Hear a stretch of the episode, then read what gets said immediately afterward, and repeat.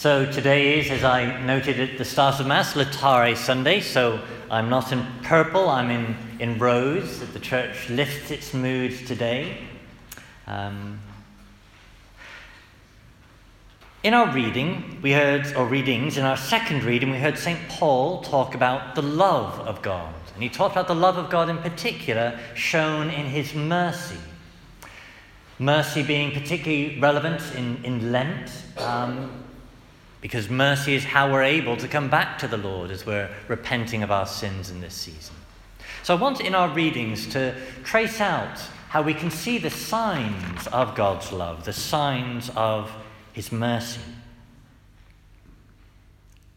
So in our first reading, we heard of something wicked, of how the people had defiled the temple of the Lord, and how they did this again and again, and how they refused to listen to the message of the prophets.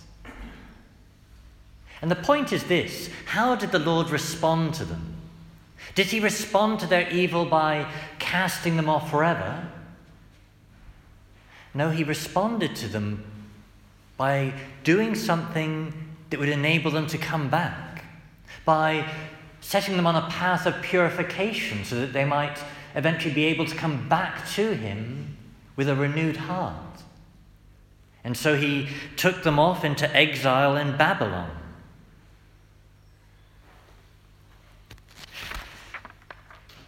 In our psalm, we heard of Babylon, about how when the children of Israel were there in captivity, how they sang, wept by the rivers of Babylon wept remembering Zion.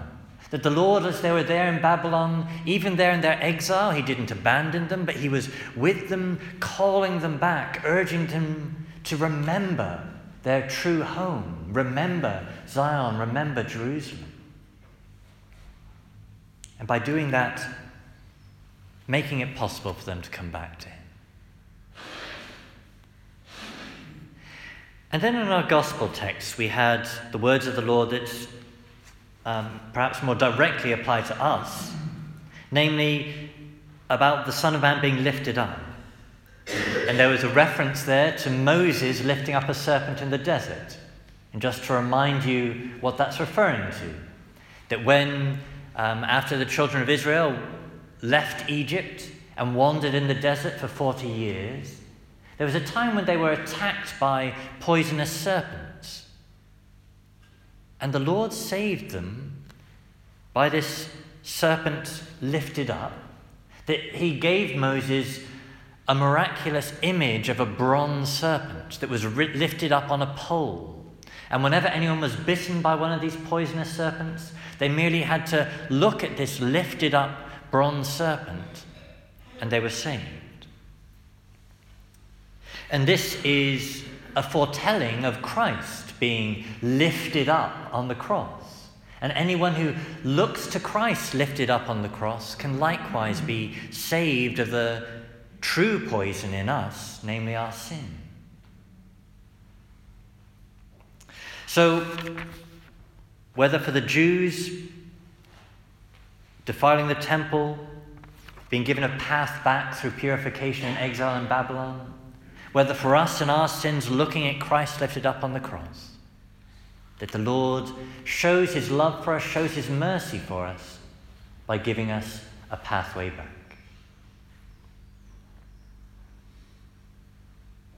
Now, today is Mothering Sunday, so I want to just note also another sign of God's love for humanity, namely, his giving us mothers. That it's true not not everyone has a living mother. Not everyone's blessed with a caring mother. There's some that God finds other ways to bless. But nonetheless, it's right and proper that on, on Mothering Sunday we should sing the praises of mothers. And in thinking what to say about mothers today, I was thinking recently, well, could God have made the world, could God have made us without mothers? And I thought of a, one of those nature documentaries I saw about sea turtles. And when a sea turtle hatches out of its shell, it doesn't have a mother to look after it. The little sea turtle hatches out of its shell, and all by itself it has to make its way down to the sea. It's born already developed enough to not need a mother. But you're not a sea turtle.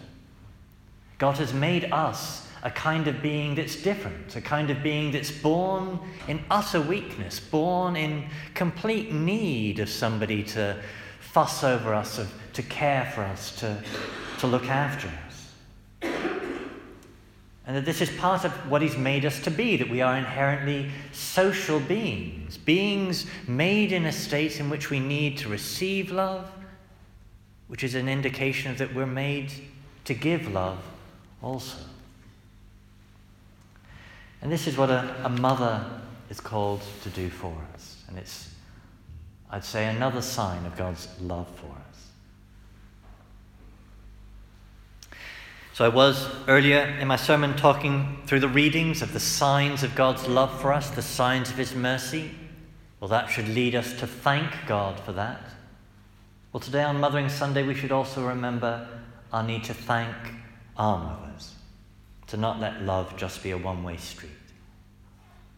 And for those of us who our mothers have passed on, well, to thank them by praying for them.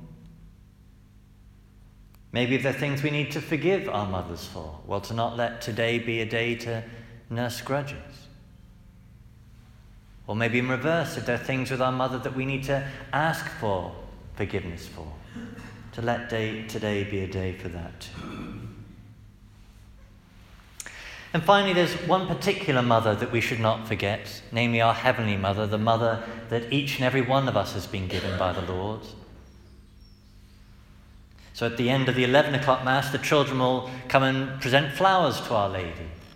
Um, but for all of us, um, today, Mothering Sunday, is a day to give thanks to God for various things, but particularly for mothers. But let's not forget to thank our Heavenly Mother Thank God that He has given her to us, and thank her for her prayers on our behalf.